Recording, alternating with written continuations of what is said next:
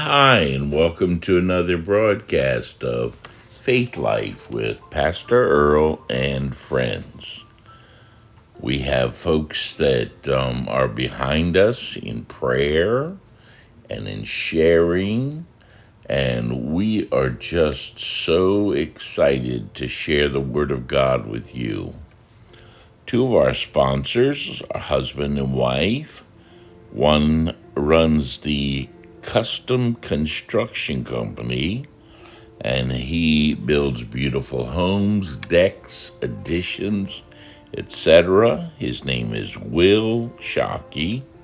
You can reach him at 443 791 4420. 443 791 4420 with the holidays coming up, maybe there's something you need, probably a smaller job for before the holidays, but I'm sure that you can begin to make plans. Maybe you're building a home or a barn or uh, something commercial.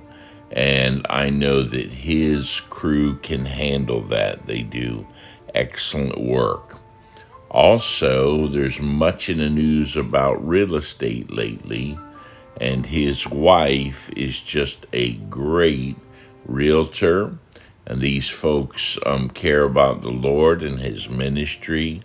And so, if you need help navigating through a purchase or a sale of your property, then call Kelly at 443 443 955 2465 and she will help you out. There's a lot of beautiful homes in Baltimore County and Carroll County, and maybe this is the time to sell for you or the time to buy or just make plans for your near future. We've been studying the book of the Revelation and we'll continue today. I'm going to give you a synopsis of chapter 6 and finish off with the last few verses that we did not cover yet. Remember in chapter 1 and verse 19 is the Holy Spirit's outline for the book of the Revelation. Write the things which thou hast seen, chapter 1 the things which are, chapters 2 and 3, the church era, and the things which shall be hereafter, chapter 4 and on. Chapter 4, I believe, is an alluding to the rapture of the church being caught up and the word hereafter. We are waiting for our Lord's soon return many of the um, great Bible teachers are sensing that we are getting very close with what's triggered in Israel and Bible prophecy. The Lord tells us in the book of Luke, chapter 21, when you see Israel is surrounded by foes, then it says to lift up your head, redemption is drawing nigh. Chapter 6 will bring us to that time period. We refer to the rapture on as the day of the Lord, not one day, but a period of time spoken of in the Old Testament, the day of the Lord. Not a single day, remember that. But the rapture triggers that it is Daniel's 70th week. And we're going to share that in our next broadcast an incredible prophecy that will show you from the um, time of the rebuilding of the wall in Jerusalem 445 to BC to the exact week of Christ's death and you're going to love learning that. So in chapter 5, it is the Lamb who takes the scroll from the Father and he begins to unveil these particular um, seals. Let me give you another little outline that I really like. And that is number one, chapter one, The Wonder of the Lamb. Chapter two and three, The Church, the Worshippers of the Lamb. Chapters four and five, The Worship of the Lamb, the Throne Room of God, uh, the Father, the Son, the Holy Spirit chapter 6 to 19, though, the wrath of the Lamb. A lot of people have problems thinking about God showing his wrath. They're saying, well, if he's a God of love, why would he ever be a God of wrath? Well, he is a God of wrath against all the injustices, all the murder, all the things that have happened to his people and have been done to innocents in the world. God, being a loving God, is also a just God and must exert his wrath upon mankind for the evil done. He extends his grace now for you to escape his wrath and become his child and repent of your sins. And so it is a wonderful time to receive the Lord. But in chapter 6, the Lamb is opening these seals, and in chapter 6 and verse 1, there is thunder, which indicates an impending storm. And the four beasts or living creatures that you learned about in chapters 4 and 5 say, Come and see. Chapter 6 and verse 2, there's a white horse and the one that sat on the white horse had a bow, a man of war. He had a crown, not the diadema crown, as only Christ wears that as King of Kings and Lord of Lords, but a victor crown, not like the believers will receive, but he's a he's a victorious warrior, and it says he goes conquering and to conquer. So, seal number one is the white horse, and that's a counterfeit Christ, which is the Antichrist. Now, at the end of the tribulation, at the end of the seven years, Christ will come in glory with his saints. He comes at the rapture for his saints. At the end of the tribulation, he comes with his saints, and he will be riding a white horse. Chapter 6 and verse 3, seal number 2, the second beast says, Come and see. And he shows a red horse. The red horse indicates war. It says, Power was given to take peace. Man, we're seeing peace being taken from our world now, and this is just a prelude of the um, horror that will take place during the tribulation. Remember, you can escape that time of God's wrath by running to Jesus now. Repenting of your sins and receiving Him, He will embrace you and take you into His loving arms. So the red horse indicates war and there we will see that people will be killing one another, as Matthew 24, verses 6 to 8 says, ethnic group against ethnic group. We're seeing that right now in our world, and it's, it's pretty ugly. He has a great sword in his hand, and I believe this indicates, in biblical terms, the weapon of mass destruction.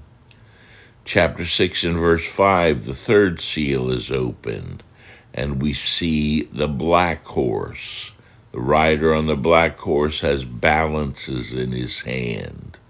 And we see this that here is famine that is the result of war, as if it is a weapon of mass destruction we're talking about, and a catastrophic nuclear device is triggered, then we know how that will affect the agriculture, the growing, the seeds, the farms, the um, the beasts of the field, and our cattle and our sheep and pigs and all the things that people are now using, some are using as a food source. Chapter 6 and verse 7, seal 4.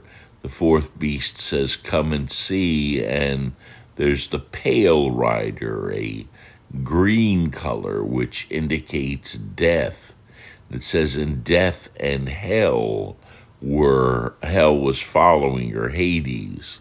And so it says, power was given to kill a fourth of the uh, people on the planet with his sword. And so, again, this will be a terrible time. You say, well, why can't you bring us something encouraging? I am. I'm teaching you the Word of God, line upon line, precept upon precept. And notice, Jesus is the Lamb of God who takes away the sin of the world and he provided a way of escape, which was the cross of Calvary and the shed blood of Jesus for you. So he did pay the price and make a way of escape. You must, though, humble yourselves, repent of your sin, and return and receive Christ as Lord and Savior. Seal number five during the tribulation, if you do not receive the mark of the beast, the Antichrist, in chapter 13, then as animals you would be hunted down and you would be slain. There will be people saved during the tribulation because the Bible tells us in chapter 7 that there are 144,000 Jewish evangelists, which are going to be reaching Israel primarily, but others as well. There are verses in Romans that say, All Israel shall be saved. And so we don't mean every single person, but many will come to Christ and receive Jesus as their Messiah, as their Lord, and their Savior but it will cost them their lives. And so, seal number five, we see under the altar a scene in heaven souls that are slain for the word of God and the testimony of Jesus Christ.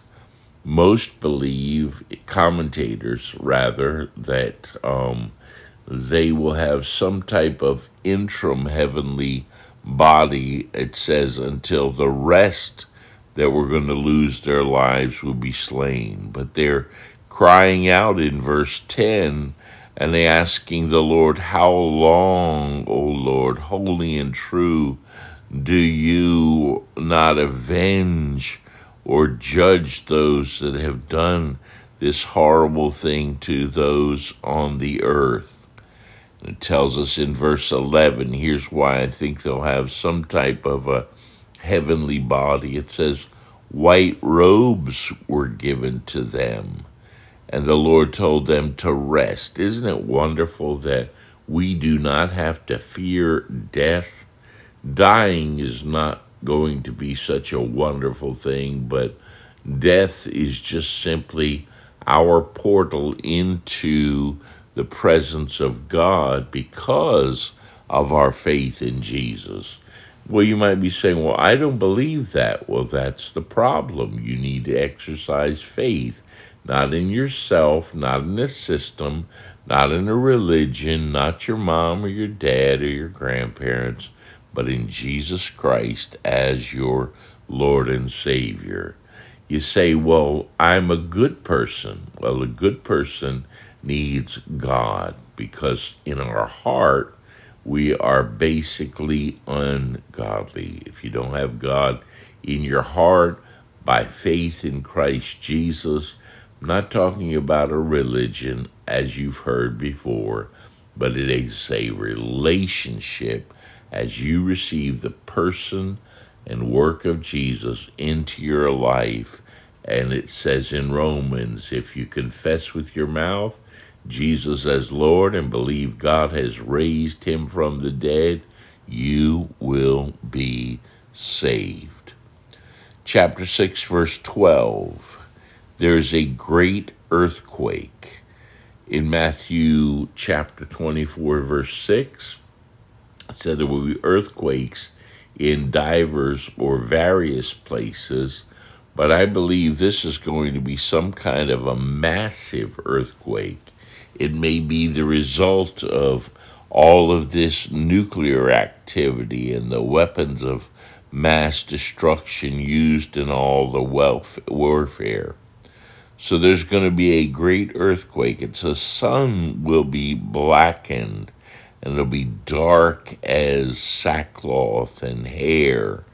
And I believe that this could be not that the sun itself just turns black, but it could be from all of the um, gases, all of the explosion, all of the dust, much like when Mount St. Helen blew years ago and the sun was unable to penetrate the uh, ash that was in the air and the gases, etc. It says the moon becomes as blood, red.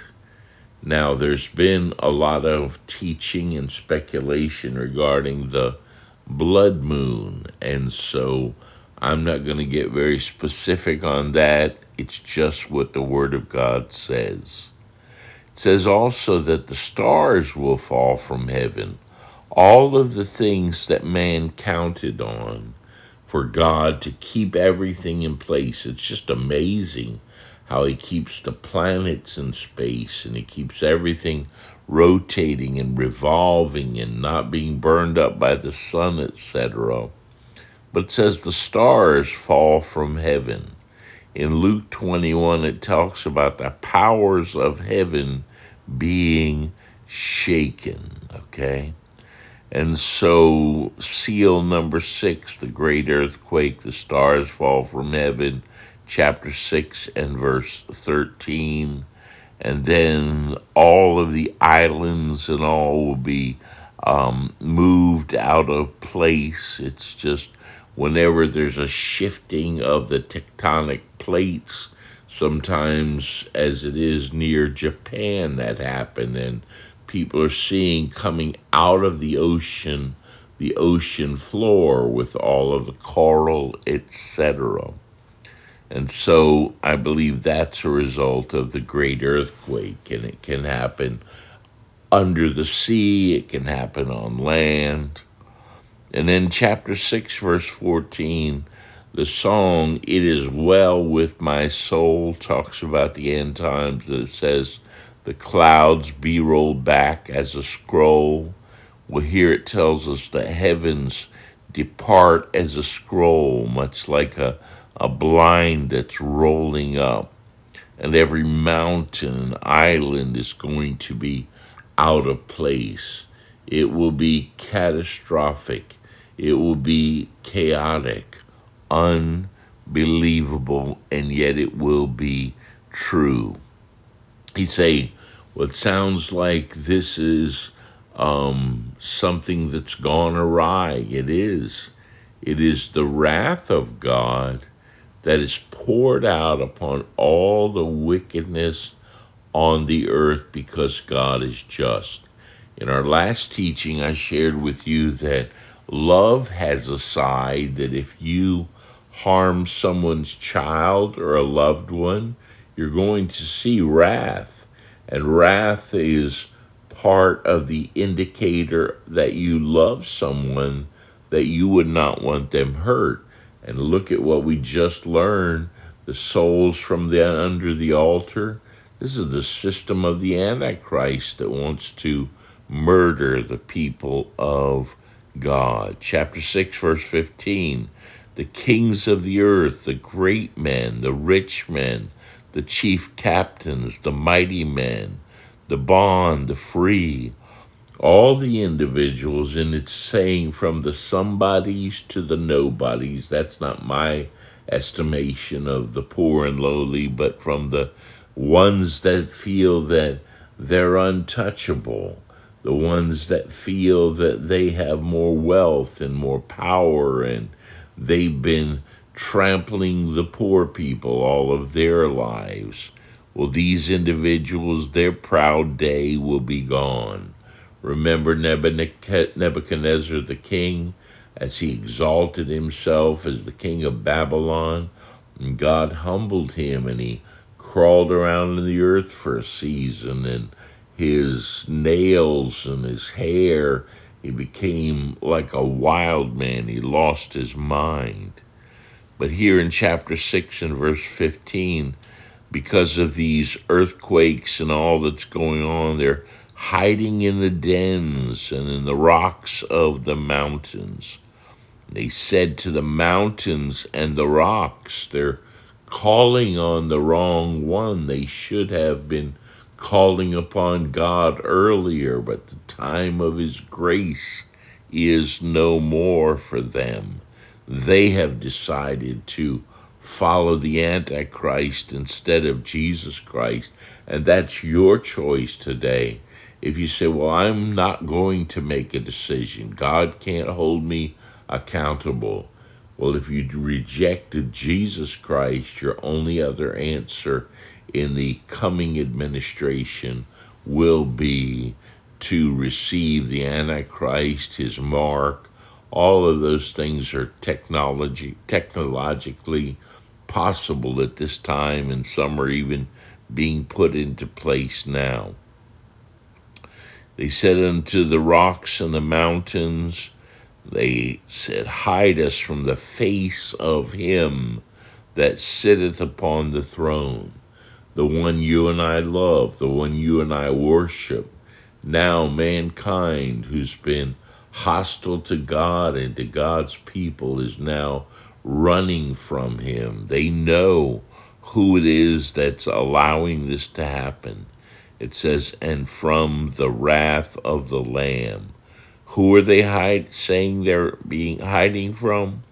The face of him that upon sitteth upon the throne God the Father, and from the wrath of the Lamb, God the Son. For the day of his wrath is come, verse 17, and who shall be able to stand? This is a powerful passage of Scripture. And because it's prophecy, God is telling us in advance it's like getting tomorrow's newspaper the day before with all the things that will happen tomorrow. And here God is laying out what's going to happen in the future. He's warning us run to the Lamb, run to the Father, the Son, and the Holy Spirit, and find great security and safety there. If you'd like to receive Christ right now, just pray this prayer with me. Dear Lord, I want to escape your wrath. I repent of my sin and I receive you as my Lord and Savior today. In the name of Jesus, I pray. Amen. We're so glad that you made that decision. You can contact me via email, charisman, C H a R I S M A N 1234 at gmail.com or text me at 386 795 8494. If you'd like to underwrite this program, give us a text or shoot me an email and we'll give you details how you can do that many friends. I shouldn't say many friends, but there are friends that are helping to underwrite this ministry, and we're blessed to have them, and we love all of you. In the name of Jesus, amen.